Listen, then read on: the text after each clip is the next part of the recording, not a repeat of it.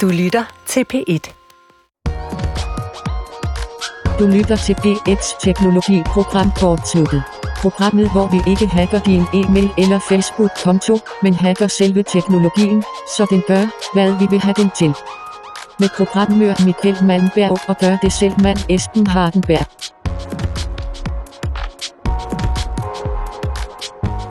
I dag handler kortsluttet om, hvordan man kan skabe kunst ved at programmere, og det handler om, hvad kreativ kodning i det hele taget er, og så også om, hvordan man kommer i gang med det. Ikke nødvendigvis bliver man kunstner i løbet af den næste øh, times tid, men øh, man får i hvert fald en idé om, hvad, hvad er det her egentlig, øh, når man skal prøve at få det til at fungere, ikke? Ja, kreativ kodning, det kan jo, øh, det, det er jo ikke ligesom med kreativ øh, bogføring, ikke? Hvor, det, hvor der er sådan noget suspekt noget. Det kan jo faktisk godt, øh, altså her mener det jo noget, der har et resultat, som er visuelt eller sådan, altså kreativ på den måde. Mm. Det kan også være auditeret, eller hvad hedder det, altså det kan jo også være lyd, men øh, det er jo også kreativt nok, når man laver et eller andet program, der gør noget. Men vi mener det her, i det her kontekst, som det har en eller anden form for output, der er kunstnerisk eller kreativt, ikke? Nemlig. Og øh, vi skal også snakke lidt om, at vi har været en del af nogle øh, kunstværker, nogle eksperimenter, og det skal vi også snakke om, sådan det her med, hvordan, hvordan oplever vi de digitale kunstværker. Det er så måske især, når de, er, når de er interaktive. Men også i det hele taget, det er lidt sjovt at sidde og kigge på en skærm med et kunstværk på. Hvad gør man så øh, bagefter, ikke? Og hvordan udstiller jo. man det i sin stue osv.? Det synes jeg da også altid, når man går på museum. Det er den, øh, den, når man endelig kommer afsted på museum, ikke? og der er en eller anden installation, hvor at det skyder noget lys op, og man selv er en del af det, så er det da lige et, et, et ekstra interessant lag, end bare hvis det var et maleri. Mm-hmm. De to værker, som vi har eksperimenteret med, de er lavet af kunstneren Andreas Refskov, som er med lige om lidt her i programmet, og udover at være kunstner, så er han også medforfatter på en ny bog, der hedder Skabt af en kunstig intelligens. Mm. Udnyt computerens kreative potentiale. Så det er jo øh, selvfølgelig noget af det, der, der er årsagen til, at vi laver det her program i dag. Øh, og han kommer altså lige om lidt og fortælle om både værker og kreativ kunde generelt. Mm. Og så senere i anden halvdel af temaet, der får vi besøg af en anden kunstner, der hedder Thomas Lind Pedersen, og hans værker er det, man kalder generative. Ja. Og det er sådan en sjov øh, undergenre, eller hvad man skal kalde det, af digital kunst.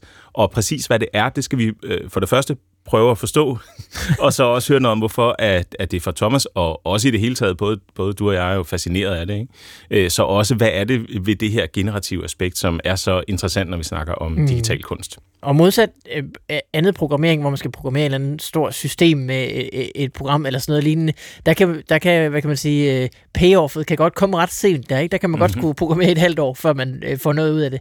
Der er sådan noget kreativ programmering. Det er jo helt anderledes øh, belønnende med, at du med det samme kan se resultatet, og med det samme kan dreje på en lille bitte knap og se, hvordan resultatet bliver anderledes. Så det, det kan jo faktisk være altså, for nogen, det der, der gør, at uh, interessen bliver vækket, at, uh, at det er altså hurtigt et, uh, et feedback loop. Men det er altså lige om lidt, inden vi starter på temaet, så skal vi have en ordentlig spand opfølgning.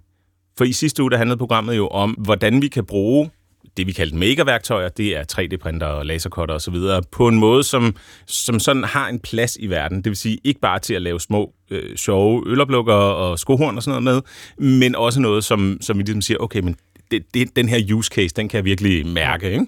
Og der er en hel masse, der er skrevet ind, og det må I gerne blive ved med, fordi vi har jo den her liste, som vi, som vi opdaterer, og som vi nok skal linke til i shownoterne, som I finder på kortsluttet.dk.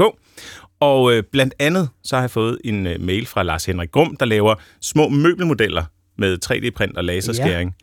Ja. Øhm, og, øh, og de er altså er rigtig flotte. Vi skal nok lægge billeder ud igen i shownoterne, men, øh, men de er rigtig flotte og kan jo selvfølgelig give en rigtig god idé om også, hvordan vil det færdige produkt så komme til at se ud, og man kan holde det i hånden og vise det frem til nogen, der skal producere det eller investere i noget. Ikke?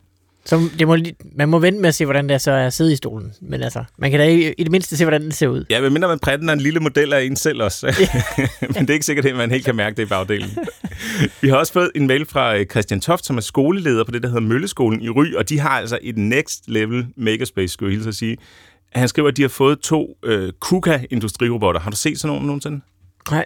Det er sådan en gigantisk arm, der står øh, øh boldet fast i gulvet. Ja, ligesom man ser fra en, altså en bilfabrik eller sådan noget. Ja, i en bilfabrik, eller jeg har engang arbejdet i sådan en uh, postsorteringscentral. Et virkelig Aha, fedt job smart. i øvrigt, ja. Ah. Og der havde de også sådan en, som stod og løftede kasser frem mm. og tilbage. Ikke? Men det er altså en ordentlig...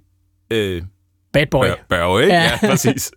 og der er det så meningen, at eleverne skal lære at programmere den her øh, industrirobot simpelthen, og det er jo for mig vil det jo være sindssygt ja. i folkeskolealderen, uanset om det så er mellemtrin eller, eller udskoling, og få fingrene ja. i sådan en kæmpe industrirobot der. Øh, men det skal de altså, og så er øh, de har to af dem, og den ene er ombygget til at være en øh, CNC-maskine, altså sådan en computerstyret øh, fræsningsmaskine. Mm. Og der er det særlige, at robotten den kan komme rundt på mange forskellige akser. Så det vil sige, ja, ja. at man kan have et, et emne, altså en, en træblok spændt fast, og så kan øh, armen bevæge sig rundt om, undtagen ja. nedefra selvfølgelig, ikke? Men, ja, ja. men bevæge sig rundt om hele den her blok, og så fræse ud, og det, øh, wow. det, ser ret, øh, det ser ret vildt ud. Så det er jo øh, enormt fascinerende også, synes jeg. Og i den sådan mere praktisk problemløsende ende, så har vi også hørt fra Leif Skov, som arbejder for, for Midtfyn bibliotekerne. Og der har de haft, ikke lige for Midtfyn, men generelt bibliotekerne har haft et issue med, at folk har installeret sådan keyloggers. Ja. Altså, det er en USB-dimmer, der så bliver sat i de offentlige computere, mm. og så hænger den bare der og indsamler alle de inputs, der bliver lavet. Det er noget, vi har snakket om i programmet før også. Ikke? Ja. Øh, men det er i hvert fald et issue, så så kunne de sådan op, øh, opsnuse folks informationer og bestille mm. nye nem-ID, dem så til dem, som de så kunne fiske op af postkassen ja, ja. efterfølgende. Ret, Hjemme og tage et lån på nogle andres vegne. Altså. Ret sindssygt ja. koncept, ikke? Øh, med, og derfor så var der behov for sådan et skjold, kan man nærmest sige, som ja, stod ja. Uden for, øh, udenom computeren. Og det er jo klart, det, det er ikke et produkt, der findes i forvejen, så det er noget, man må man må lave. Og det ja. har Leif Skov så gjort sammen med en, øh, med en lokal øh, maker. Mm. Lavet et sådan et akrylskjold, som afdækker alle USB-portene på nær en, som skal bruges til filoverførsel, men som så ligger på en måde, så man kan nemt se, at der ikke hænger sådan en ja. keylogger fætter i. Ikke? Nå, hvor sjovt. Øh, så den, den er jo også sådan en meget... Det kan man virkelig... Øh, det, det kan man da forstå, ikke? Jo. Men alt det her, det lægger vi selvfølgelig i, øh, i listen, databasen over meningsfulde maker-projekter, mm. som I kan finde på kortsluttet.dk. Så skal vi også lige nævne bare hurtigt, at øh, Morten Bjerg Gregersen, som er en tidligere gæst i Kortsluttet, og præsenterede sit øh, Maxeum, som det hed. Yeah. Han samler på gamle Apple-produkter og har lavet dem i sådan en sjov øh, virtuel tur. En old school, fed virtuel tur. Man kan bevæge sig rundt i hans fysiske museum, men virtuelt. Øh, det, det minder han... lidt om sådan de gamle Mist-spil eller sådan noget, hvor man skal klikke sig rundt, og så går man ind, så er man i et nyt rum, og så klikker man ned i et nyt rum. Ja, nemlig. Øh, så kan man bevæge sig rundt i udstillingen. Det har nu fået sit eget domæne, som er forudsigeligt nok måske maxeum.dk, og øhm, der, der synes jeg altså, hvis man ikke har været inde og besøge det, og hvis man har en interesse i Apple-produkter, så, øh, så skal man øh, bevæge sig derind og tjekke det ud også. Og så skal vi lige tease for to opkommende programmer, fordi vi vil rigtig gerne høre fra jer, hvis I har nogle indspark på noget af det, som jeg skal til at fortælle nu. og øh, i næste uge, det er den første tease, der skal vi snakke om noget rigtig lort. Vi skal snakke om døden. Mm. Og det skal selvfølgelig handle om det digitale take på døden. Både måske det at forberede sig på sin egen død, det kan også være at være efterladt, og det kan måske også være, hvis du sidder derude og har øh, opfundet en eller anden kunstig intelligens, der skal få dig til at leve for evigt eller et eller andet, mm-hmm. så vil vi især meget gerne høre fra dig. Men det kan også være, hvis det er, er noget mindre øh, eksotisk, ikke? altså hvis du har gjort dig nogle tanker, eller hvis du sidder som efterladt og har en bestemt udfordring, øh, så vil vi rigtig gerne høre fra dig. Skriv ind på kortsluttet eller på Twitter med hashtagget kortsluttet, og så samler vi sammen de mest øh, interessante historier, og håber, at vi så kan rådgive på en eller anden måde, eller mm. i hvert fald diskutere det her emne på en, øh, på en måde, der giver mening. Der er ingen vej udenom, Esben. Der er ingen vej udenom. Sådan er det bare. Ikke indtil videre i hvert fald. Det næste, øh, vi skal snakke om, det er så om 14 dage. Det er for nogen også noget lort. Det er nemlig fitness. Ja. og digital sundhed. Det kan måske både være mental sundhed, men især tænker jeg også på alle de her gadgets, vi bruger til vores fysiske ja, ja. helbred, og services, vi bruger til at logge vores madindtag osv. Mm. Øh, hvis du er total noob, ligesom, nu skal jeg ikke tale på din vej, Mikkel, men jeg kan i hvert fald sige for mig selv, jeg er ikke ekspert ud i det her. Jeg har jo et Apple Watch. Det ved jeg, du har. Og dermed er du jo også fitness-ekspert, ja. kan man se i reklamerne. Nej, men øh, det, det tror jeg ikke, jeg skal kalde mig. øh, vi vil i hvert fald rigtig gerne høre fra dig, både hvis du har både hvis du er ekspert ud i øh, at bruge webservices og gadgets til din fitness, og også hvis du er totalt nybegynder, men har et ønske, øh, så, så har vi i hvert fald noget til fælles, kan jeg, kan jeg afsløre. så det er altså om 14 dage. Kortsluttet snablag, DRDK, eller Twitter med hashtagget kortsluttet.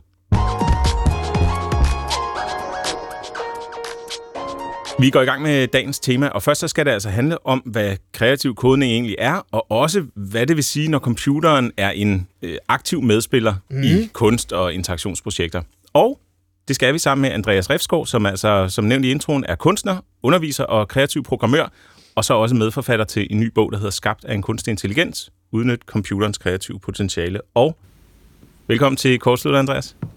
Mange tak. Tak fordi jeg må være med. Det må du meget gerne. Øh, jeg vil nærmest sige, at øh, det jo er din bog, der har inspireret til, til programmet her, så det vil være underligt, hvis vi ikke havde noget med. Ja, stærkt. Men kreativ kodning, det kan være, at vi lige skal prøve sådan først at komme omkring, hvad, hvad vil det egentlig sige? Øh, og jeg ved ikke, om der er en definition som sådan, men, men hvad er definitionen for dig?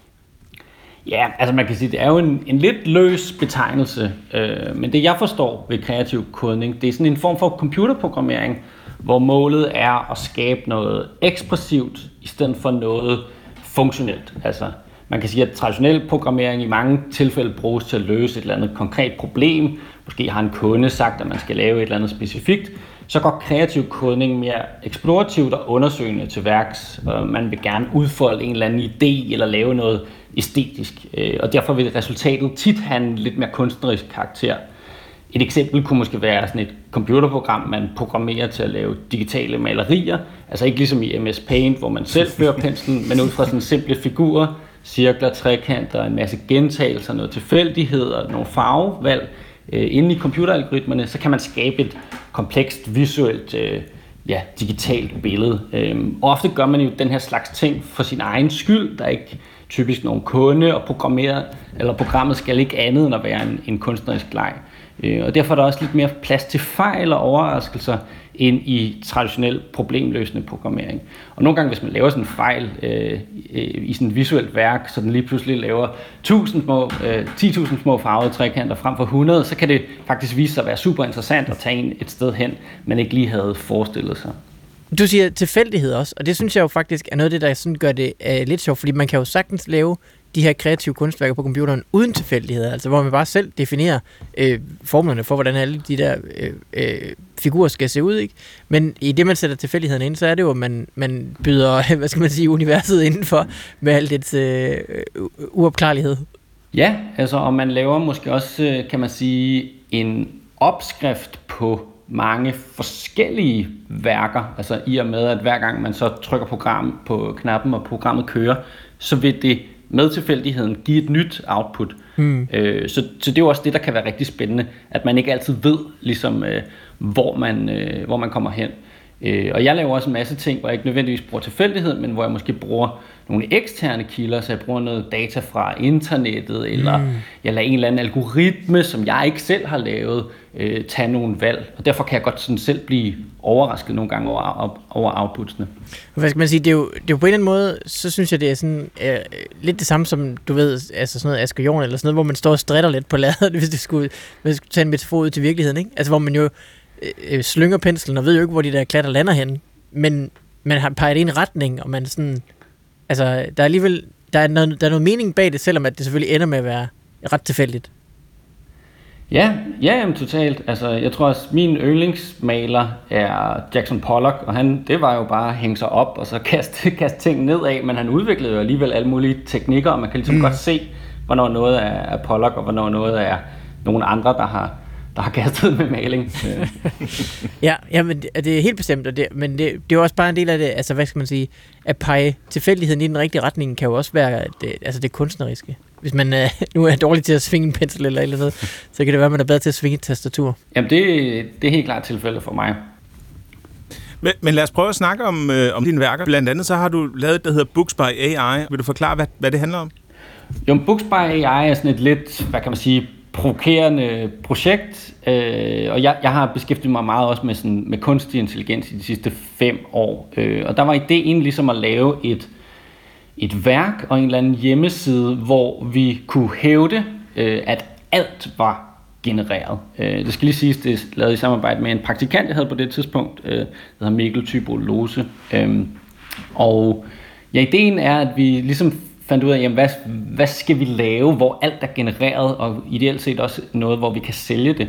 Og der kom vi frem til bøger, øh, fordi man kunne træne nogle maskinelæringsalgoritmer til at lave tekst, altså lave sådan nogenlunde øh, science fiction tekst. Øh, vi kan diskutere måske bagefter, hvor godt det, det er blevet, øh, men også generere nogle andre øh, algoritmer, sådan nogle GAN-netværk til at lave bogcovers. Øh, og så kunne vi ligesom også få nogle andre, nogle regressionsalgoritmer til at prøve at, at give et bud på, hvad de her bøger nu skulle koste, sammenlignet med, hvad andre bøger, for nogle, som vi ligesom øh, fandt frem til på Amazon, kostede. Så alt var ligesom genereret. Øh, og vi har også sådan en tagline inde på hjemmesiden, at hvis man er træt af bøger, som er skrevet af mennesker, så kan man ligesom prøve de her books by AI. øhm, og så, øh, så sådan, ja, ærligt talt blev de ikke specielt gode. Det er også lavet, jeg tror vi trænede øh, de store tekstalgoritmer tilbage i 2018, og nu kan man jo med sådan noget som GPT-3, altså virkelig mm. lave noget, noget højere kvalitets tekst, så de bliver jo ikke specielt gode, de bliver i hvert fald ikke sammenhængende over, over 200 sider, de her bøger. Øh, coversne blev måske også sådan lidt bob, bob, men de vil jo stadig gerne sælge de her bøger, jamen hvad gør man så? Så får man ligesom noget, man skal have sådan noget social proofing, man skal ligesom have nogen, der siger god for de her bøger. Så vi genererede nogle øh, ansigter af folk, der ikke rigtig fandtes, og trænede en ny algoritme på anmeldelser af andre bøger. og så har vi lige pludselig de her øh, mennesker, som øh, ret øh, begejstret anmelder øh, vores øh, computergenererede bøger. Øh, og så satte vi dem til salg på Amazon, hvor noget af data faktisk også kommer fra. Vi scrapede Amazon for bogbeskrivelser fra science fiction bøger. Øh, Øh, så det er sådan en underlig slange, der ligesom også bider sig selv i halen. Vi putter mere spam ud på nettet, som andre så kan bruge og, og træne fra. Øh, men det var også på en eller anden måde en kommentar til, altså der var sådan nogle papers øh, deromkring, der viste, at en meget stor procentdel af alle anmeldelser på Amazon er faktisk computergenereret. Øh, så vi synes, det var spændende ligesom at putte noget computergenereret øh, materiale ud og prøve at sælge det. Øh, og vi er ret, sådan, hvad kan jeg sige, vi er ret eksplicite omkring, at, at det hele er genereret. Øh, og der er overraskende mange, der har købt de her bøger. Der er folk, der så, ægte folk, der er begyndt at anmelde dem. Jeg tror, en af dem har sådan, den der så sidst, den har 3,5 stjerne i gennemsnit i anmeldelse. Altså, og de fordeler sig på fem stjerner og et stjerner, hvilket jeg synes er meget fair. Altså, de er sådan, hvis man læser den som en rigtig bog, så, så er det en stjerne, men hvis man ser den som et koncept, så, så kan man jo nogle gange synes, at, at det er et fedt koncept, og så kan man give den fem stjerner. Det er, det er også en, en del af det, når man læser noget, der er genereret, og ved det er genereret, så, så så kan man også sådan øh, begejstres ved de mindste små øh, stykker øh, ting, der giver mening, ikke? Altså, hvis, yes. så, ligesom, så skal der ikke så meget til at imponere en. Ligesom hvis en fireårig har skrevet en bog, så, man også, så skulle der heller ikke meget til for at imponere. Nej, og man kan sige, ja, altså fascinationen lige her er jo, og det, det kan være, at den falder ned på et tidspunkt, det gør den jo nok, men det her ideen om, at, at computeren har lavet det fra ende til anden, øh, det er jo det, der er fascinationen. Det kan man så også diskutere, om den har. Altså, vi har jo truffet en hel masse valg vi har jo valgt, hvad den skulle trænes med, og vi har så også haft en, sådan en kuraterende rolle, når den har spyttet nogle titelforslag ud og nogle forsideforslag ud, så har vi ligesom udvalgt dem, vi synes var, var spændende sammen med, sammen med coversne. Øhm. Du bruger udtrykket træner, det er fordi, det bruger man jo om de her øh, øh, modeller, som man kalder dem, øh, som er sådan en slags øh, black box. Man kan godt kigge lidt ind i det, men det, det er sådan en samling beslutninger faktisk, som man træner en algoritme til, når man laver det her machine learning, som jo man gør ved at øh, vise en hel masse eksempler på noget, man gerne vil have, øh, eller ikke vil have, ja og så, øh, når man så går i gang, så siger man, det her det var et godt resultat, det her det var et dårligt resultat. Og på den måde kan man sådan, ved vise den helt vildt, helt vildt mange eksempler, så kan man spore den ind på, hvornår den har taget de gode beslutninger. Og, og det er jo sjovt, fordi vi, det er umuligt at snakke om det her, uden at personalisere computeren, ja, den tager beslutninger og sådan mm-hmm. noget. Mhm. Men, men det er jo bare, man skal jo altid huske på, at det er jo bare en algoritme. Altså det er jo, det at vi mennesker træner den med menneskeskabte ting, og forventer menneske skabt lignende resultater. Det er jo noget vi, det er jo nogle beslutninger, vi tager, men, men det er jo ikke sådan, det er jo ikke sådan, at den har en holdning til det, computeren. Nej, nej. Og jeg, øh, sådan helt specifikt, så er der en af anmeldelserne af bøgerne, altså en af de genererede anmeldelser, som jeg virkelig godt kan lide, fordi den faktisk er stadig meget computeragtig. Det er sådan en anmeldelse, der, der siger, uh, I really enjoyed this book, it's knudung. Øh, K-N-O-D-U-N-G. Øh, og vi brugte, altså det her, ja, det er fra 2018, og vi brugte sådan et, et, et netværk, som vi trænede, der hedder Char-RNN, som, som træner, altså char som for character, så den træner bogstav ja. for bogstav. Så i starten kan den slet ikke skrive noget som helst, og slet ikke skrive engelsk, og vi har jo selv trænet den her, og vi er ikke, altså vi er kunstnere, vi er ikke sådan øh, mm. hardcore, hardcore computer science folk. Så, så den, vi stoppede ligesom træningen på et tidspunkt, hvor den nogenlunde havde lært engelsk, men den laver de her overraskende ord, og jeg synes jo, altså, et knudung, det, yeah. det er det, de her bøger er. De er knudung. Yeah. Ikke? De er jo ikke, hvis den bare skrev, at det var uh, it's great, eller sådan noget, yeah. så var det jo ikke spændende. Det, det er knudung. Men det er sjovt, at sige, det er bogstav for bogstav. Så det, man lærer computeren, det er, at når du ser øh, et bogstav, for eksempel så tager den et tilfældigt det, typisk så vil det starte med et stort bogstav, lærer den jo på et tidspunkt. Så starter den med et stort A. Ja. Så har den en hel ja. masse erfaring efterhånden i, hvad kommer der typisk efter et stort A. og så vælger den en af dem, Præcis. og så har den en masse erfaring i, hvad kommer der så efter det? Det er så måske et andet bogstav. Hvad Ja. kommer der efter det? Det er nok typisk et mellemrum. Og så et bogstav ad gangen har den ligesom bare bygget på sin erfaring, ud fra de ting, man har vist den undervejs. En holdning. Ja. til, hvordan man skriver øh, indhold. Ja, øh, og så, så vidt jeg forstår, så sådan nogle lidt bedre algoritmer nu kører mere sådan tokens, som, hvor de ligesom er ord. Øh, Mm. Så de, det gør, så de typisk staver lidt, lidt bedre. Men, øh, men jeg synes, der er noget meget fint, og måske også noget meget sådan tidstypisk i det her. Altså tre år siden lavede vi det, og det er enormt lang tid inden, inden for sådan, øh, digital kunst og, øh, og, øh, og maskinlæring, og der, det er bare meget sjovt, at den ligesom, øh, jeg laver de her meget tydelige fejl, hvoraf nogle af dem er enormt charmerende. Og hvorfor så øh, skrive en, øh, en bog om det her øh, emne? Jamen altså, det er en bog, der er skrevet i samarbejde med en psykolog, der hedder øh, Mads Korsgaard, og vi prøver ligesom at give sådan en, en form for rammeforståelse for, hvordan man kan anvende computeralgoritmer og maskinlæring i kreative processer. Så både, bogen er ligesom både helt nede i, i materialet, nede i, mm. i nogle af algoritmerne, og vi har også en hjemmeside, hvor man kan prøve tingene af, samtidig med, at den har et lidt mere overordnet teoretisk blik på, hvad er kreativitet overhovedet for en størrelse, øh, hvordan fungerer den menneskelige kre- kreativitet, og hvad sker der, hvis man ligesom putter øh, computeren med ind i den ligning. Altså, hvilken rolle får computeren i fremtidigt kreativt arbejde? Det prøver vi ligesom at, øh, at, at beskæftige os med. Øhm, og så tager vi også et historisk blik tilbage på, altså algoritmisk tænkning i det hele taget, hvordan har det øh, spillet sammen med, øh, med menneskelig kunst og kreativitet, også før computer, øh, og tager også ligesom sådan nogle perspektiver fremadrettet. Øh, hvad sker der ligesom med, med ophavsret? Øh, bliver, bliver menneskerne overflødige? Hvad for nogle ting er mennesker gode til, som computer er helt vildt dårlige til øh, inden for de her kreative øh, processer? Så vi Så- synes, der manglede en bog om det her på dansk øh, i, i det hele taget. Og så er den, altså, så den skrevet sådan rimelig lige til, så vi, vi håber, at, at den også, ja, at alle kan ligesom sådan gå til den og læse den og få noget ud af den. Ja, for Ja. du siger, du, øh, du siger selv, øh, at du ikke er særlig god øh, programmør, men øh, får jo alligevel noget for dagen, kan man sige. Du får alligevel lavet nogle projekter. Hvor lidt skal man kunne? Hvor, hvor meget kan man øh, rive den hjem på, på, øh, på, på at kopiere ting fra nettet osv.? Ja, det er jo svært at sige sådan helt overordnet. Altså nu har jeg jo ligesom været en, jeg har været en dårlig programmør i syv år. ikke? Så man lærer jo ligesom... Så du, du mener, du er ligesom mindre dårlig programmør nu alligevel? Ja, ja, det er da helt klart. Altså, jeg, det, det jeg er god til, tror jeg, det er, at jeg er god til at skrive, eller jeg er god nok til at skrive noget kode, der kan lime forskellige øh, mm, eksisterende ting sammen.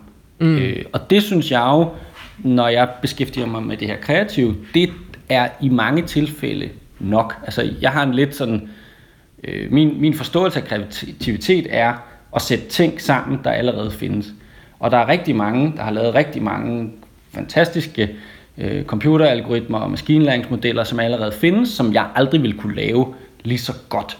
Øh, men jeg kan ligesom godt benytte mig af dem, og jeg kan i mange tilfælde godt sætte dem sammen med nogle andre algoritmer, og på den måde kan jeg skabe noget nyt. Mm. Øh, men altså, jeg river mig da også i, i, i håret over, øh, og, og jeg sidder og knokler altså, og prøver at finde ud af ting, og jeg spørger på fora og sådan noget, så det er jo ikke fordi, jeg, at der ikke er noget, øh, noget blod, sved og tårer i det. Så, øh, så ja, det er helt klart, min, min superkraft er, at jeg er lidt ligeglad med, hvor, hvor pænt det er. Bare det ligesom beviser en idé, og det er også det, jeg synes, at, at meget kreativ kode ligesom også er. Altså det er sådan, vis den her idé, øh, er, det en, er det en spændende idé eller ej, og så kom, øh, prøv forfra, øh, hvis ikke det lige var det.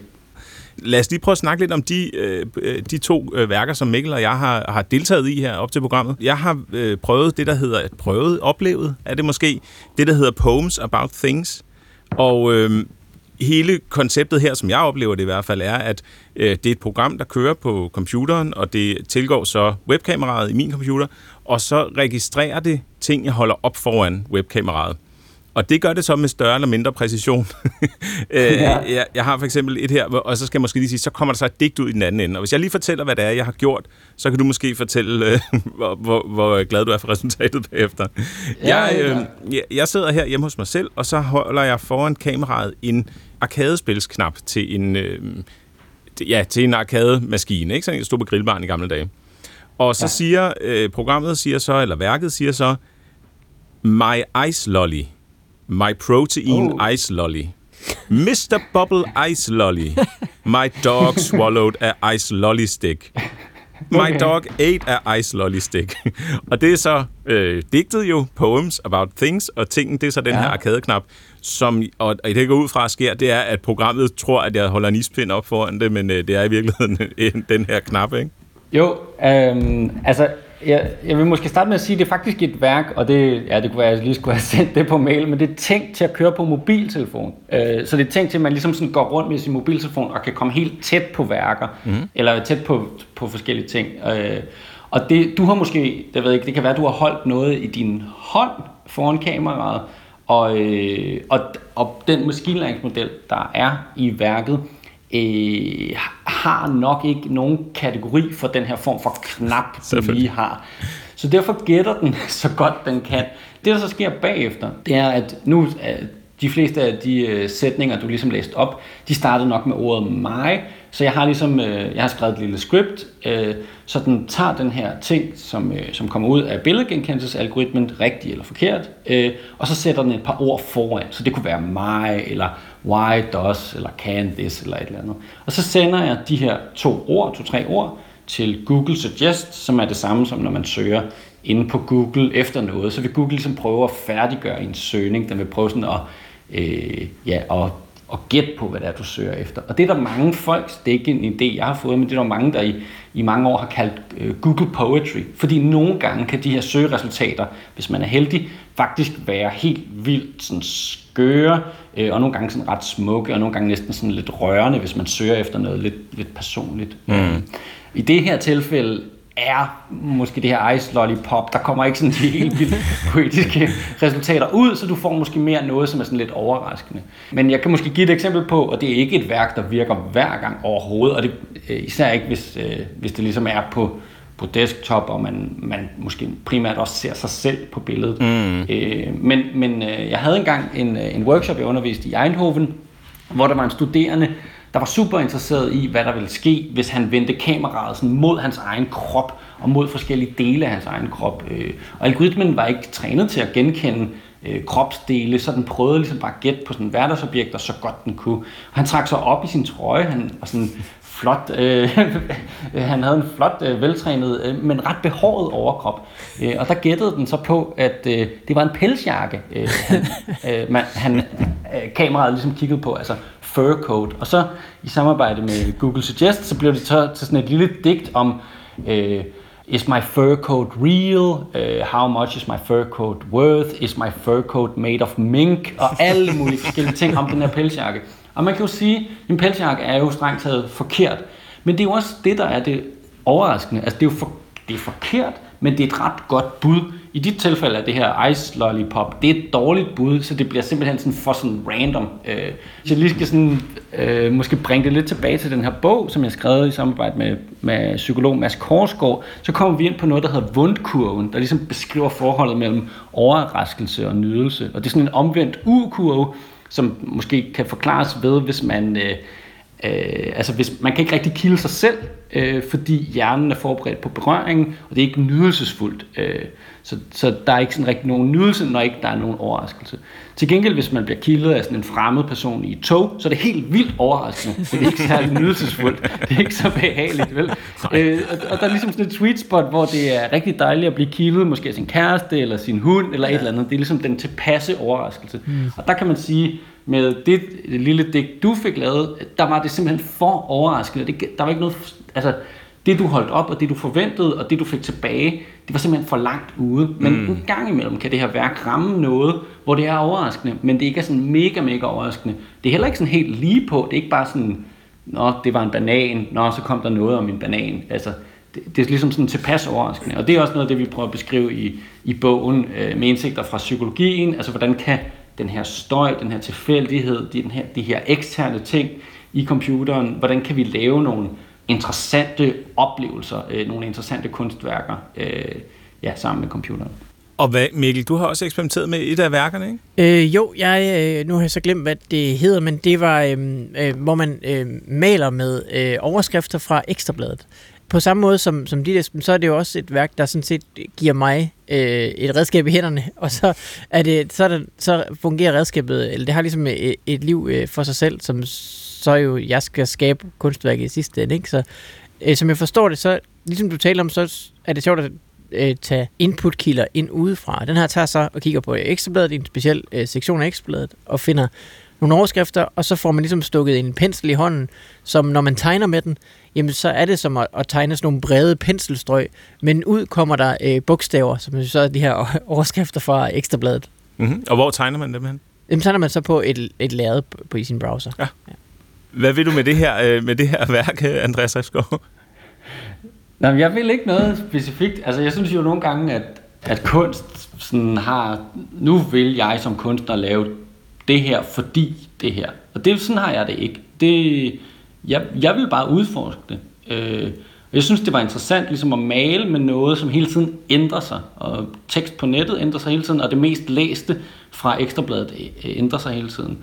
Øh, så, så jeg synes sådan set bare, det var rigtig sjovt. Altså, det er ikke fordi, jeg har en, en dybere mening med det, men jeg har så nogle gange øh, holdt nogle workshops med, øh, med forskellige, øh, øh ja, blandt andet folkeskoleelever og, gymnasieelever, og så sådan begynder de at tegne nogle ting, der ligesom passer til de her overskrifter. så sådan, det er ikke fordi, jeg vil noget med det, men jeg er interesseret i, hvad folk gør med det. Jeg ved ikke, hvad tegnede du, Mikkel? Øh, jamen jeg, øh, hvad skal man sige, jeg tror, jeg nåede så langt som, at jeg mere udforsket, hvordan den her pensel fungerede. Altså det er jo øh, vel første ja. skridt at finde ud af, hvordan kan jeg bruge den her. Øh, så det er sådan mere noget mere, øh, hvis jeg tegner lige så stille, så bliver bogstaverne små, og hvis jeg så, jo hurtigere strøg jeg ligesom laver, jo større bliver bogstaverne. Så det, det skal man jo lige få en, en føling for. Øh, og så tegnede jeg egentlig mest bare sådan nogle øh, lidt øh, øh snirkler, altså sådan nogle øh, øh, rent grafiske øh, elementer, som jo bliver flotte. Altså det er jo flot med sådan noget sort på, øh, på hvid på en, en stor lysende skærm, ikke? Øhm, men, øh, men jeg kom ikke så langt som, at jeg øh, læste, hvad der stod og tegnede noget derefter. Det kan jeg, det kan jeg godt lide ideen om. Ja. Og, og de her værker, både dem, som, som Mikkel og mig har prøvet, og nogle af dine andre værker, de er jo egentlig ret bredt tilgængelige, ikke? Jo, altså mange af tingene laver jeg med JavaScript, så mange af tingene kan man prøve. Øh, man kan finde dem på min hjemmeside, så er der nogle gange links til dem. Øh, og der er også på den bog her, skabt af en kunstig intelligens.dk, som er bogens øh, hjemmeside, så kan man prøve øh, en, en del forskellige ting. Øh, der er også en del værker, jeg laver, som man ikke kan prøve med nogle lidt tungere teknologier, men meget af det kan faktisk køre nu øh, direkte i browseren. Øh, så det er bare at prøve. Og så en del af mine værker har jeg også ligesom kan folk frit øh, se min spaghetti-kode og grine lidt af den, øh, og, øh, og remix værkerne, måske bygge noget nyt ud af det, hvis de har lyst. Og det er jo en rigtig god måde at komme i gang med at forstå, hvad der er, der, hvad der, er, der foregår, synes jeg i hvert fald, øh, at jeg har prøvet, nu ikke lige nødvendigvis med kunstværker, men med en hel masse andre projekter, som, øh, som jeg gerne vil kunne kopiere eller lave en variant af. Øh, Andreas Refskov, kunstner, underviser og medforfatter til den her bog, Skabt af en kunstig intelligens. Tusind tak, fordi du var med i Kortsluttet. Ja, mange tak, fordi I måtte være med. Og vi lægger selvfølgelig links både til Andreas hjemmeside og til alle projekter og redskaber, som man kan bruge til at komme i gang, og så også til øh, inspirerende kunstnere inden for det her felt. Her i midten af programmet, der plejer vi jo at have en lille kort nyhedshistorie eller tip eller sådan noget, men det har vi altså udladt i dag, fordi vi er vilde efter at få snakket mere med, med kunstnerne. Og i første del af programmet, der snakkede vi sådan bredt om kreativ kodning og de værker og interaktive projekter, som kan komme ud af det. For eksempel når det bliver koblet sammen med øh, machine learning eller diverse øh, webteknologier og webservices. Nu skal vi have en kunstner mere på banen. Det er Thomas Lind Pedersen, som arbejder med det, man kalder generativ digital kunst. Og velkommen til Kortsluttet, Thomas. Tusind tak. Tak fordi jeg måtte være her. Kan vi prøve at sådan få rammet ind generativ kunst? Nu har vi snakket om digital kunst bredt, men når det, når det er generativt, hvad betyder det så? Jamen, generativ kunst, det er en, øh, en form for subgenre af, af computerkunst og algoritmisk kunst. Måden, man ligesom kan se det på, det er, at, at man kan godt bede en computer om at, at tegne en firkant på en skærm, for eksempel. Så kan man argumentere, om det er kunst eller ej. Men man, man beder computeren om at tegne et eller andet på skærmen. Øh, og, og der vil man så have en algoritme, der ligesom gjorde det. Den besluttede, hvordan firkanten skulle se ud, osv. Det, der er med, med generativ kunst, er, at det er en algoritme, men der ligger derudover også et, et element af tilfældighed. Så du, du skaber et system, der ikke er, er 100% forudsigeligt. Det er, det er kaotisk i sin, øh, i sin øh, måde at, at bevæge sig på, eller, eller generere ting på. Og, øh, og man er som kunstner så på en eller anden måde en, en del af rejsen, fordi at du bestemmer ikke 100% hvordan, hvordan billedet ser ud, men du er i gang med at, at opbygge et system, der er i stand til at generere en masse forskellige værker, defineret ud fra noget æstetik og, og nogle idéer, som du selvfølgelig har i hovedet, men hvor du ikke sådan helt rigidt bestemmer, hvilken farve de forskellige pixels har. Det er jo det, fordi øh, absolut tilfældighed er jo ikke nødvendigvis særlig behjælpeligt til at tegne et værk, vel? Altså, Lige præcis. Man skal ligesom pege det i en retning. Lige præcis. Altså, den absolute tilfældighed er jo at, at tage alle pixels på skærmen, og så bare give det en tilfældig farve. Og, Ja. og selvfølgelig så kan man være heldig at ende ud med Mona Lisa, men chancerne, er, chancerne er utrolig små. Ja. Øh, så, så det, man som kunstner ligesom arbejder med, det er, at man siger, jamen, jeg kender til diverse forskellige øh, algoritmiske systemer, og, og jeg ved, hvordan de sådan nogenlunde øh, opfører sig og gebærder sig, og jeg ved, hvordan jeg kan inducere tilfældighed ind i det her. Og jeg ved, med, med hvilken grad jeg gerne vil have tilfældighed, og, og så videre, og så videre. Og så kan man ligesom lige så stille begynde at sætte noget op, hvor man ved, jamen, øhm, jeg ved ikke, hvordan det kommer til at se ud, men jeg ved, at det har de her strukturer i sig, det har de her øh, stemninger, det har de her farver og, og kompositioner, som sandsynligvis kommer ud. Men jeg ved ikke præcis, hvordan det kommer ud. Og hvis vi skal stille skarp på dine værker, det er jo det, det skal handle om selvfølgelig. Hvis du skulle sådan øh, fremhæve et af dem, du er, du er gladest for, vil du så beskrive, hvordan, hvordan det ser ud? Og vi skal måske sige, at dine værker er øh, meget visuelle og fast defineret. De værker, vi snakkede om tidligere, var meget præget af, at vi som brugere eksperimenterede med det. Men, men dine, øh, dine værker er ligesom mere i stil med øh, digitale malerier eller øh, små animationer, ikke? Ja, lige præcis. Jeg, jeg bevæger mig oftest inden for, for hvad hedder sådan noget, faste billeder, still imagery. Statisk, måske? Statisk, ja, Ja. lige præcis. Og det er ikke fordi, at generativ kunst som sådan er, er, er fixeret på, at det skal være statisk. Der findes masser af, af uendelige animationer af, med generativ kunst. Så det er jo bare, hvad jeg ligesom er, er mest inspireret til at arbejde med. Jamen, hvis vi skal tage et, øh, et billede, som jeg er, er ganske stolt af. Nu er jeg jo jøde, så jeg kan ikke, jeg kan ikke øh, kalde mig alt for stolt af, hvad jeg laver. Men, øh, men det synes jeg, jeg har gjort et godt stykke arbejde med. Øh, det er et billede, der hedder Yonder øh, 14. Jeg arbejder ofte i, i serier, som har et fælles navn, og så, så kommer der nogle, nogle tal bagefter. Og det er sådan set de her tal, der har, der har været med til at inducere den tilfældighed, der kommer ind i det. Mm.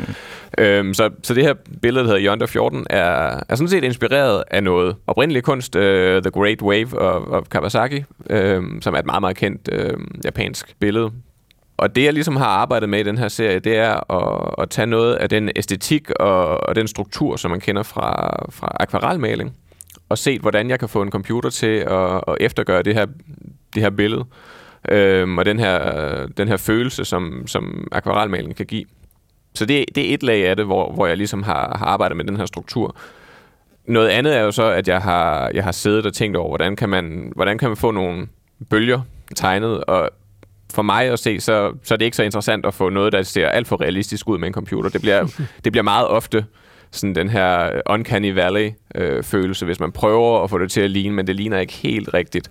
Så, så jeg arbejder sådan meget mere med, med noget, kan man sige, noget mere symbolsk. Så, så det, man ligesom kan se på, på billedet, det er, at jeg har en masse af de her flow lines, som ligesom viser dynamikken i bølgerne, øh, og de skifter farver fra, fra mørk, øh, mørkblå over til noget lysere, og de er så toppet af, af akvarelfarve, som, øh, som skaber skumsprøjtene og sådan noget. Så det her det er et af de billeder, hvor jeg tror, jeg har haft flest forskellige lag ind i det. Øh, det er ikke en enkelt algoritme, der ligesom bare øh, har en enkelt struktur. Det er, det er flere lag, som ligger oven i hinanden, og som, som trækker fra den samme grundstruktur, men, øh, men, men viser forskellige sider af de tanker, jeg har haft bagved det. Så er det blandet sådan, at, øh, at øh, stregerne der er generative, altså en algoritme, der tegner dem, og så er, er du malet med almindelige vandfarver eller, eller digitale vandfarver ovenpå? Øh, jamen, jamen, det, det er alt sammen generativt. Det er alt sammen uden, at jeg har Okay. gjort andet end at, end at trykke på en, øh, Ja. på, en, på en startknap, kan man sige. øh, men det er forskellige typer af algoritmer, så jeg har lavet en algoritme, som er i stand til at, at lave øh, noget, der, der minder mig om akvarelfarve, og jeg har en Mhm. anden algoritme, der kan, der kan finde ud af at lave de her flowlinjer og så videre. Og dem har jeg så kombineret med et fælles mål, kan man sige, at øh, placeringen af vandfarverne og så videre er, er drevet af de samme, de samme systemer, der ligger nedenunder Mm. øh, som det, der ligesom har, har drevet de her flowlines. Hvordan ser en algoritme for vandfarve ud? Hvad, hvad, er der ligesom, hvad, hvad tager den højde for? Jamen det, det er jo, altså, man, man, kan jo, man kan jo gøre det på mange måder. Øh, man kan jo sætte sig ned og så se på, jamen hvad er det, hvad det en vandfarve gør? Jamen det er en diffusion af partikler ind i noget papir. Ja, og sådan det noget. det? Nå, okay. det, det tror jeg i hvert fald, ja. det øhm, der, altså det, det kan man jo sætte sig ned og se, men hvordan, hvordan gør jeg det algoritmisk? Mm. Øh, man kan også sætte sig ned og så bare analysere, jamen, hvordan ser det ud?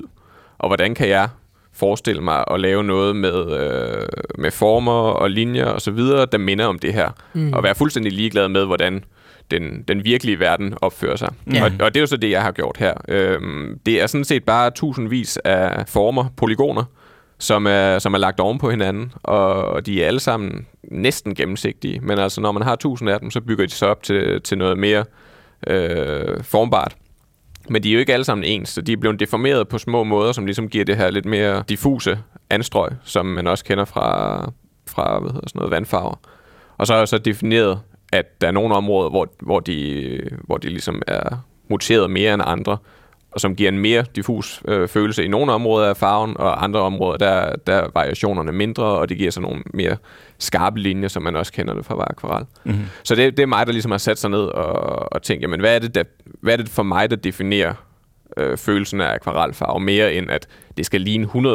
Det er mere bare, hvad, hvad er det, jeg godt kan lide ved det, og hvordan kan jeg prøve at, at bygge en algoritme op, der kan lave det. Og hvis jeg forstår dig ret, så er der tilfældigheder, altså både i sådan de enkelte bitte små elementer, altså hvordan, hvor, hvordan de vender og, og, øh, og hvor de er og så videre, og så helt op til, hvad skal man sige, det, det er lidt større, hvordan billedet så ser ud som, som helhed. Er det rigtigt forstået? Ja, det er det. Øhm, altså der er, det hele er drevet af det her ene tal 14, som jeg putter ind i starten. Og, øhm, og det er så det, der definerer både makro- og, og mikrostrukturerne i alt, der ligesom indebærer tilfældighed i mit billede, som både er deformationen, i, som er bygget ind i, i vandfarverne, men det er også placeringen af flowlinjerne, det er også det overordnede flow, som flowlinjerne ligesom er, er underlagt. Så det er, det er det hele, der er drevet af, af tilfældighed. Og det er det, man, kan, man typisk kalder et seed, ikke? altså et frø, Ja, man lige putter præcis. ind. Og det er så det, der er tal 14, og så betyder det bare, at din... Alt, altså fordi alt sammen bliver jo tegnet af matematiske formler. Ja. Det er jo, og, og ender jo i et, et koordinatsystem. Ikke? Det er jo 2D-værk, så du har en X og en, en Y-akse. Alt det, det man øh, i folkeskolen sad og tænkte, hvad skal jeg nogensinde bruge det her til? med, øh, Lige præcis. med lineære øh, øh, formler og øh, sinus og cosinus og sådan noget. Det, det er så det, du øh, gør til, til høj kunst nu. Men, men i virkeligheden så er det jo bare det der koordinatsystem, man skal, man skal, man skal tæmme på en eller anden måde Mhm. mm-hmm. øh, med alle sine matematiske formler. Og i det her tilfælde har du så i næsten alle øh, udregningerne øh, gjort, at du enten dividerer med, eller ganger med, eller øh, bruger 14 på en eller anden måde, ikke? Men jeg bruger faktisk kun 14, øh, den allerførste kodelinje, hvor jeg sætter seedet. Ja. Øhm, og, og ellers så ignorerer jeg, ignorerer jeg det 100 procent. Og men, du, du, men du ganger vel med det, ikke? Altså, du bruger det som en, en faktor øh, senere. Øhm, nej, men altså det, det, man, øh, det man ofte gør i, i generativ kunst, ikke altid, men ofte, det er, at man har noget, der hedder en, en pseudo random generator. Mm. Øhm, og det er jo fordi, at computer er jo elendige til at være tilfældige. De, de gør eksakt det samme, ja. hver gang man beder dem om at gøre et eller andet. Og det er jo, det er jo rigtig, rigtig godt, fordi at det er jo også meget irriterende, hvis den lige pludselig sletter en fil, mens man er i gang med at skrive et brev. Ja. Øhm, men når man så skal lave generativ kunst, så vil man jo gerne have, at det hele skal være lidt tilfældigt. Og der findes så nogle matematiske øh, formler, der er klassificeret som det, man kalder pseudo-random generators. Og, og det, der ligesom er til fælles for dem, det er, at de spytter tal ud, der, der virker tilfældige i rækkefølgen. Øhm, der, er ikke nogen, der virker ikke som om, at der ligger nogen underliggende øh, struktur bagved. Og det betyder så, at man kan bruge den til, hver gang du beder om et nyt tal, så virker det tilfældigt, og på den måde kan man så bygge alverdens forskellige tilfældigheder op på det. Mm. Men det, det, der ligger i det, det er, at det er pseudo øh, random. De er nemlig ikke rigtig random. Og, og hvis jeg siger, start ved 14, så vil det være den samme sekvens, der kommer igen og igen og igen. Ja, så, Altså, altså, så det- for det- det, det det samme med- seed vil den altid give det samme Lige præcis. Øh, til synligheden random, men jo så ikke i virkeligheden random. Ja, lige præcis. Så hvis jeg siger start ved 14, så, så kan den lave en, en nærmest uendelig talrække, som virker tilfældig, men det vil altid være den samme, hver gang jeg beder den om at starte ved 14. Ja. Og det er så det, der, der ligger til grund for alle de gange, jeg beder om noget tilfældigt, så, så kommer der det her. Og jeg beder selvfølgelig om noget tilfældigt i den samme rækkefølge, så, så jeg kan genskabe det her billede eksakt igen, øh, ved bare at sige start ved 14. Og øh, altså det her med det generativt, hvad, hvad gør det for dig som kunstner? Altså fordi man kunne sige, du kunne da spare nogle led ved bare at lære at male med vandfarver. altså, hvorfor, hvorfor er det, du vil have algoritmer ind over og, og, og døje med øh, matematiske formler og sådan noget for at tegne en bølge, når du bare kunne gøre det med en pensel? Det er jo, det er jo et rigtig godt spørgsmål, og jeg vil starte med at sige, at, at øh, jeg som, som kunstner, så håber jo selvfølgelig, at, øh, at mine billeder er interessante bare ved at være der, kan man sige. Altså man kan jo, der er jo en interessant historie i, at det er genereret, øh, men, men man håber jo som kunstner på, at, at det er, det er en interessant sidehistorie, men det er ikke mm. noget, der ligesom er en, en nødvendighed for at, at værdsætte værket. Øh, grunden til, at jeg synes, det er spændende, det er jo nok fordi, at jeg, jeg grundlæggende er en computernørd. Øh, jeg er programmør i, øh, som et dagligt arbejde, hvor jeg arbejder med datavisualisering og, og, og computergrafik. Så, så for mig så er det, en, øh, altså det er et element, hvor jeg føler mig kreativ. Det er, det er ikke så meget længere end det. På samme måde som at den, øh, en, en maler jo bare kunne lære at tage billeder med et, med et fotografiapparat. Men det gør de jo ikke, fordi at de føler sig kreative. De føler, at de kender nogle ting, som gør dem i stand til at udtrykke sig kunstnerisk. Jeg synes personligt, at det, at man, man har et, et samarbejde, et parløb med en computer, gør jo, at man kan gøre ting, som man ikke kan gøre i frihånd. Altså computer er jo i stand til at tegne millioner af linjer præcis lige ved siden af hinanden, hvis det er det, man vil. Og det kræver godt nok en masse øh, tålmodighed, hvis man skulle gøre det i hånden. Så, så man har muligheder for nogle andre ting. Det er jo ikke alt, der bliver lettere, men, men nogle af de ting, som, som ligesom inspirerer mig og, og gør, at jeg synes, det er, det er sjovt at sætte mig ned og, og lave billeder, det er, det er noget, som computeren gør mig i stand til. At arbejde med nogle af de dynamiske systemer, som man kender fra, altså som der er andre folk, der har lavet algoritmer med for at simulere virkeligheden, eller for at, at lave andre sjove ting, og tage dem og sige, jamen, øh, hvad nu hvis vi bare tænker det her som et rent kunstnerisk øh, værktøj? Hvad kan vi så få ud af det? Og så er der så også en helt anden ting, det er, det er jo fantastisk at sætte sig ned og sidde og lave billeder, og så samtidig sidde og blive overrasket over, hvad der kommer ud. Mm. Det er jo, altså, jeg tænker, at det, det kan andre kunstnere selvfølgelig også få, fordi at, at der er jo også mange andre kunstnere, der arbejder med tilfældigheder. Men, men det her med, at man, øh, man ikke er 100% i kontrol, man er ligesom en, en, en form for hyrde, der sørger for de overordnede linjer, og så bevæger flokken sig, som, øh, ja. som den vil. Hmm. Det, er, altså, det, er en, det er en fantastisk sjov oplevelse, og, og, og giver mulighed for, at man på en eller anden måde har et parløb med, med computeren. Den, øh, man, man siger, at den skal gøre et eller andet, så kommer den tilbage med noget, og så bliver man lidt inspireret af, hvad det er, man ser, som man ikke havde forventet. Og sige, lad, lad mig prøve at læne mig lidt ind i det, og se, hvor det tager mig hen. Det med, at man tager et strøg i gangen på en eller anden måde, ikke? Ja, lige præcis. Øh, man tager et strøg, så ser man, hvordan ser det så ud. Hvad mangler nu? Så, så tager man det næste strøg, og hvad mangler så nu? Ja, lige præcis. Så jo, jeg kunne måske godt bare lære at tegne, men altså, det er, det, det er et område, hvor jeg, jeg føler mig i, i kreativ kontrol, og det er, ja, det er bare fantastisk. Og hvad så, altså, hvor langt kan man gå, synes du, det er måske et, et, et, et, et, et lidt flagrende spørgsmål, men altså, hvis nu at mit eneste input var, at jeg sagde 14 til en computer, og så kom der et flot kunstværk ud, hvor, hvornår er jeg så kunstneren, og hvornår, altså, hvor går grænsen hen i, hvor meget man selv skal deltage i det her? Altså, jeg vil sige, en, en generativ kunstner er en person, der, der skaber systemerne. Mm. Altså, og der er jo nogle generative kunstnere, som er ekstremt glade for at dele, og, og lægger, altså, lægger systemerne frit tilgængelige for folk, der så kan, bare kan generere i en uendelighed af, hvad hedder sådan noget, outputs. Ja, så er fra, værket på en eller anden måde koden. Ja, lige præcis. Og ja. det er jo ikke fordi, at dem, der trykker på, på nyt billede, det, det er jo ikke dem, der er kunstnere, kan man sige. Det er jo, det er jo personen, der har sat sig ned og defineret, hvad det er, den her algoritme skal være i stand til. Mm. Så, så altså, den, det kræver noget mere end at skrive 14 i et, øh, et tekstdokument. øh, men så, så det er jo bare, det er jo bare en, en, en sjov lille krølle på det, at, at man kan ændre det her ental, og så, så får man noget mm. helt anderledes. Og din proces er så, at du prøver en masse tal af, hvis jeg forstår det rigtigt, altså de her forskellige seeds, og resultaterne, der så kommer ud, der udvælger du, øh, kuraterer du dem, du synes skal være øh, repræsenteret i serien, ikke? Det, det er faktisk lidt forskelligt. Øh, der er mange, der arbejder udelukkende på den måde, hvor, hvor de ligesom ender med at lave et system, og, øh, og det system, det kører de så 500 gange, og så, så udvælger de det, der ligesom er, er det bedste. Mm. Øh, og det gør jeg også nogle gange, men, men ofte så, så, er jeg, så er jeg faktisk der, hvor jeg relativt hurtigt sætter mig fast på et seed, og så er det sådan en, et parløb med computeren, som, som ligesom gør, at jeg, jeg sætter mig ned og, og arbejder videre med, hvad der kommer ud, uden at ændre på de tilfældigheder, som, som ligesom øh, allerede er blevet fixeret. Så, så det er sådan en, en form for dialog med, med computeren. Så det er sådan to, to forskellige øh, tilgange til det. Og det vil så sige, at du ændrer i, i koden for at justere øh, resultatet, i stedet for at ændre i tilfældighedsaspektet. Er det rigtigt? Ja, eller man lægger nye lag oveni, eller at man, ligesom jeg snakkede om, jamen, det her, det her output, det, det undrede mig, eller det overraskede mig. Lad mig lad mig lege lidt mere med det aspekt af det. Kan jeg sådan, forstærke det her aspekt mm. af det? Kan jeg gøre et eller andet, som, som jeg synes er, gør det kraftigere eller bedre? For eksempel med, med den her Yonder-serie, som, som vi snakkede om, så har det jo været en iterativ proces at finde ud af, men hvordan skal de her lag ligge sammen? Hvordan skal, hvordan skal jeg kompositorisk sætte det op, og så videre. Øhm, så selvom at der er tilfældigheder i det, og selvom det vil ændre sig 100%, hvis jeg ændrede det her tal, så har jeg ikke gjort det, fordi at, at øh, alle mine valg er drevet af nogle af de tilfældigheder, der bliver smidt i hovedet på mig. Her til sidst kunne jeg godt tænke mig at snakke om også, hvordan du helst vil have, at man oplever dine værker. Altså fordi, hvis jeg går ind og køber et, et af dine værker, så kan jeg jo vise det på min, øh, på min computerskærm. Men er det, er det den bedste måde at opleve det på? Eller hvad tænker du sådan endemålet for mig som, øh, som beskuer af værket? Hvad, hvad er det?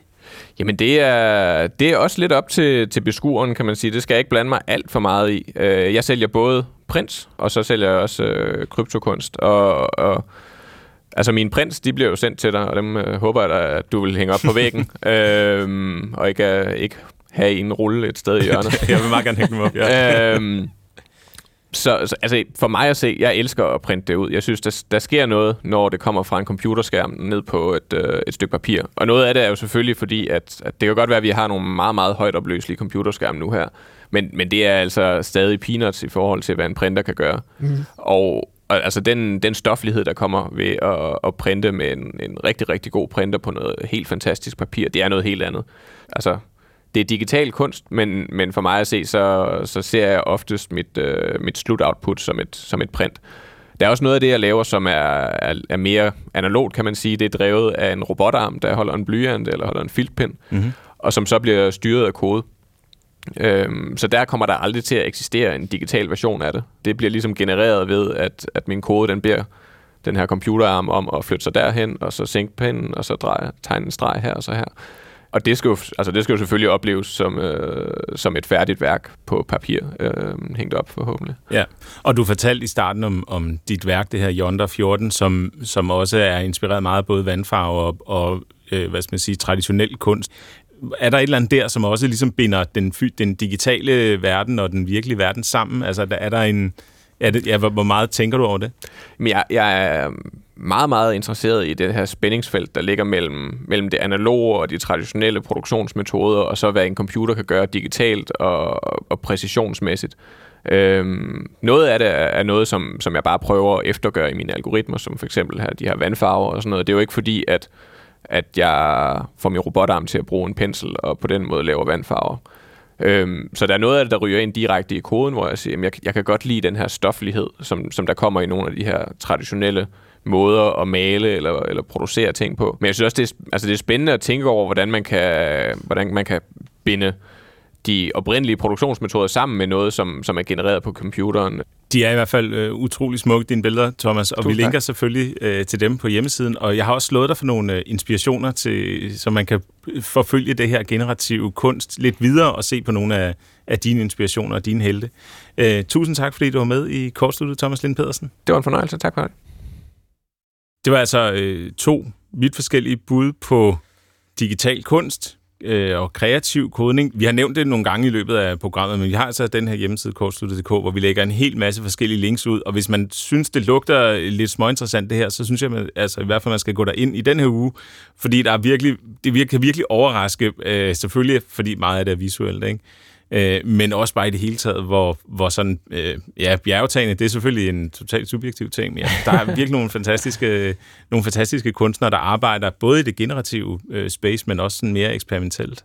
Jamen, helt klart. Og øh, fedt at høre, at der er nogle tanker bag øh, kunsten og kunstnerne, og det, det er, at de har fundet et, øh, et medie, som simpelthen øh, understøtter deres kreativitet. Og det andet aspekt er jo så også, at mange af de her ting ligger derude, og man kan gratis hente det ned, og så eksperimentere og se, om man øh, har lyst til at gå videre med det, ikke? eller om det, om det bare skal være sådan de der små øh, øh, spæde skridt, og så kan man forlade det igen eller vende tilbage til det, hvis man har lyst.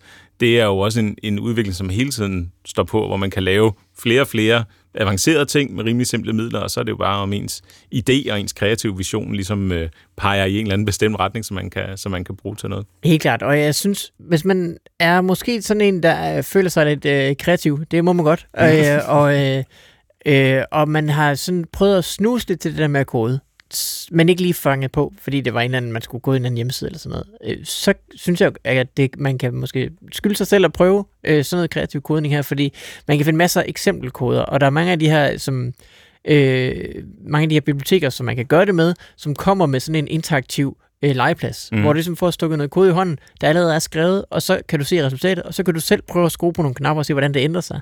Og det, det kan altså øh, sagtens være det, der gør, at, øh, at man lige pludselig ser øh, koden som værende noget, man kan øh, deltage i, og øh, bruge til noget, og måske endda forstå en lille smule af, øh, selvom det har været svært før. Yes, masser af links på kortsluttet.dk. Og så inden vi øh, forlader helt, så skal vi lige minde om, at i næste uge, der handler programmet jo så om døden, og efterlivet måske i den digitale verden. Og hvis du sidder derude og har en oplevelse, enten øh, som efterladt, eller fordi du er i gang med at forberede dit eget digitale efterliv, eller øh, hvad det nu kan være, så øh, skriv endelig til os på kortsluttet.dr.dk. Det gælder også, hvis du har generel øh, feedback og kritik osv. Du kan også skrive på Twitter med hashtagget kortsluttet. Øh, det er næste uge, og ugen efter det, så handler programmet om fitness og sundhed og teknologi. Der har vi brug for uh, input. der har vi virkelig brug for hjælp. ja, ikke, ikke fordi vi ikke selv har erfaringer med det, men uh, fordi det altid er spændende at høre om nogen, som, uh, som virkelig nørder ud, eller som virkelig er uh, på bar bund. Mm. Så skriv ind, og øh, så lyttes vi ved igen i næste uge. Tak fordi du lyttede med til Korsflødet.